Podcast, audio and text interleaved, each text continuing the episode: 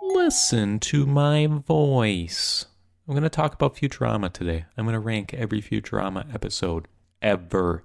And today, we're doing episode 13. Lucky number 13, as this is Fry and the Slurm Factory. One of the better episodes of Futurama. Let's dive in. We start with a Slurm commercial. And this Slurm commercial, Slurm is kind of the stand-in for sperm in this. It's actually the stand-in for Mountain Dew. It features Slurms McKenzie in this commercial, and he's on a surfboard. He's dancing with his babes. And I feel like, do commercials featuring beach parties only exist in the mind of Matt Groening? Because it sure feels like it.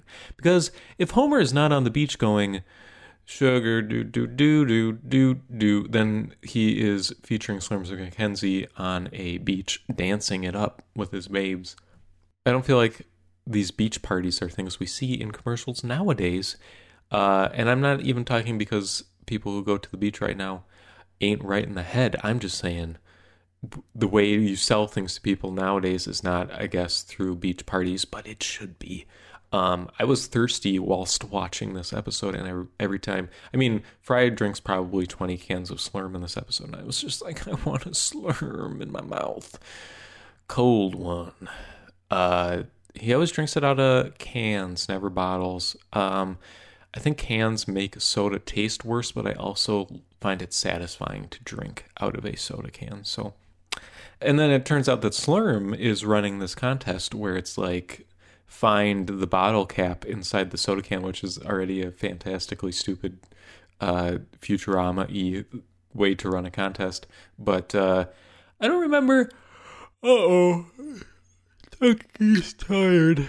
I don't remember the last time a product did this. Maybe I'm just not paying attention. Maybe I'm not a kid anymore buying Captain Crunch Oops All Berries to get the Jimmy Neutron downloadable game code out of it anymore. But I don't, is this a dated reference? Who knows?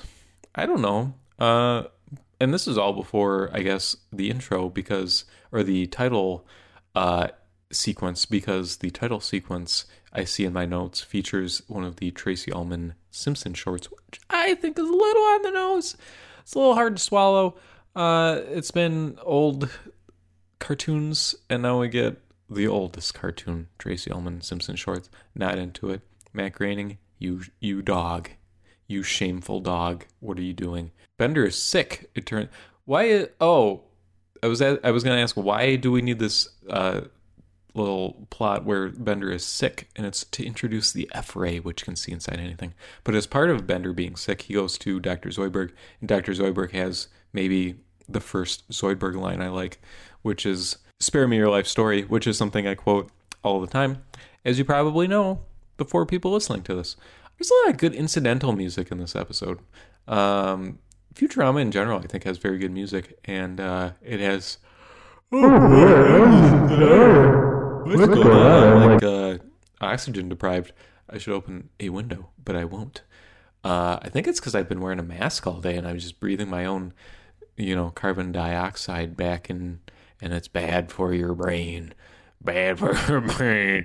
And then it's a Willy Wonka parody, it turns out, with Slurms McKenzie present. And, Slurms McKenzie doesn't really have an analog in the original Willy Wonka movie. This episode actually has very little to do with the original Willy Wonka movie, other than that it takes place at this magical factory. Like, they're basically using this entire parody setup to have a scene inside of, the dream factory. And then it just spirals out of control. But it's not like Fry's with a bunch of children and they're being picked off one by one due to character flaws or something. It's not like there's a girl who chews gum and then the moral lesson here is if you chew gum, we're going to kill you. There's none of that. They don't even go on the boat ride to hell, which would have been a sight. But no, it's just basically to kind of poke fun at Willy Wonka, and then things happen that are not Willy Wonka inspired. But you do get the Grunka-Lunkas, which are fantastic. And the Grunka-Lunka song is amazing and one of the highlights of this entire season, I think. Very good. I'm not going to quote it here. I am going to yawn again. Wow, I don't feel well. What's happening? I'm dying.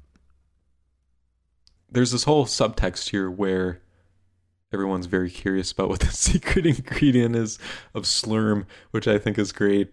Everybody's just immediately keyed in on what is the secret ingredient, and they won't shut up about it. And this poor Willy Wonka stand-in slug is like not having it.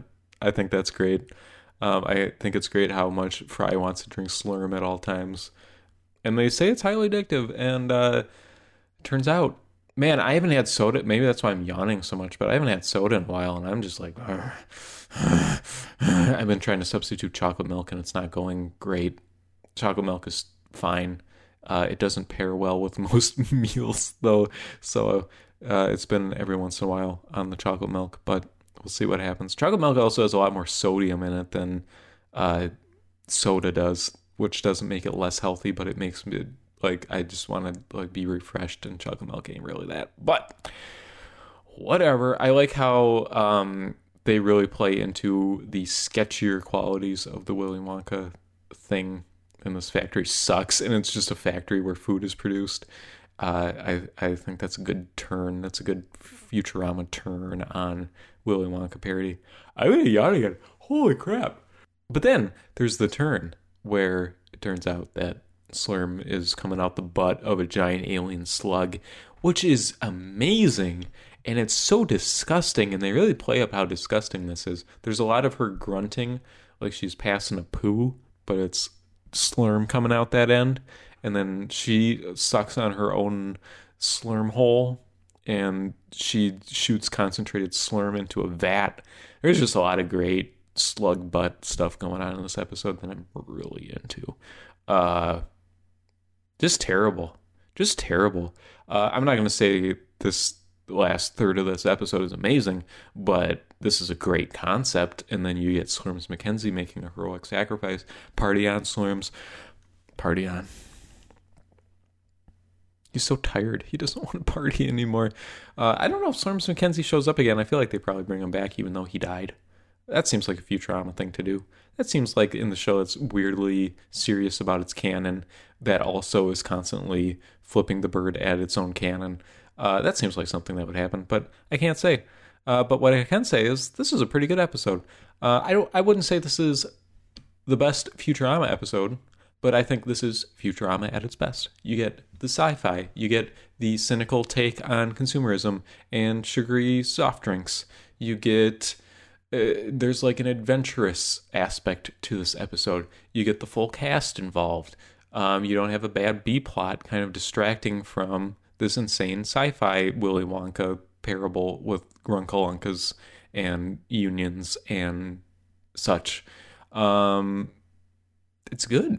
It's good. There's not a lot of wasted time like there is in this podcast I'm recording where I keep yawning. It's good. I don't think it's the best I've looked at so far. I think Hell is Other Robots is still better than this one, but this is a strong number 2. I'm going to put it right there. So the full list starting from the top is Hell is Other Robots, Fry and the Slurm Factory, My Three Sons, The Series Has Landed, A Big Piece of Garbage, When Aliens Attack, Love's Labor's Lost in Space, Fear of a Bot Planet, A Flight to Remember, A Fishful of Dollars, Space Pilot 3000, I Roommate, and Mars University, bringing up the rear where the Slurm comes out. And I hope you join us next time when Amy has to when Amy has to re-shingle her roof.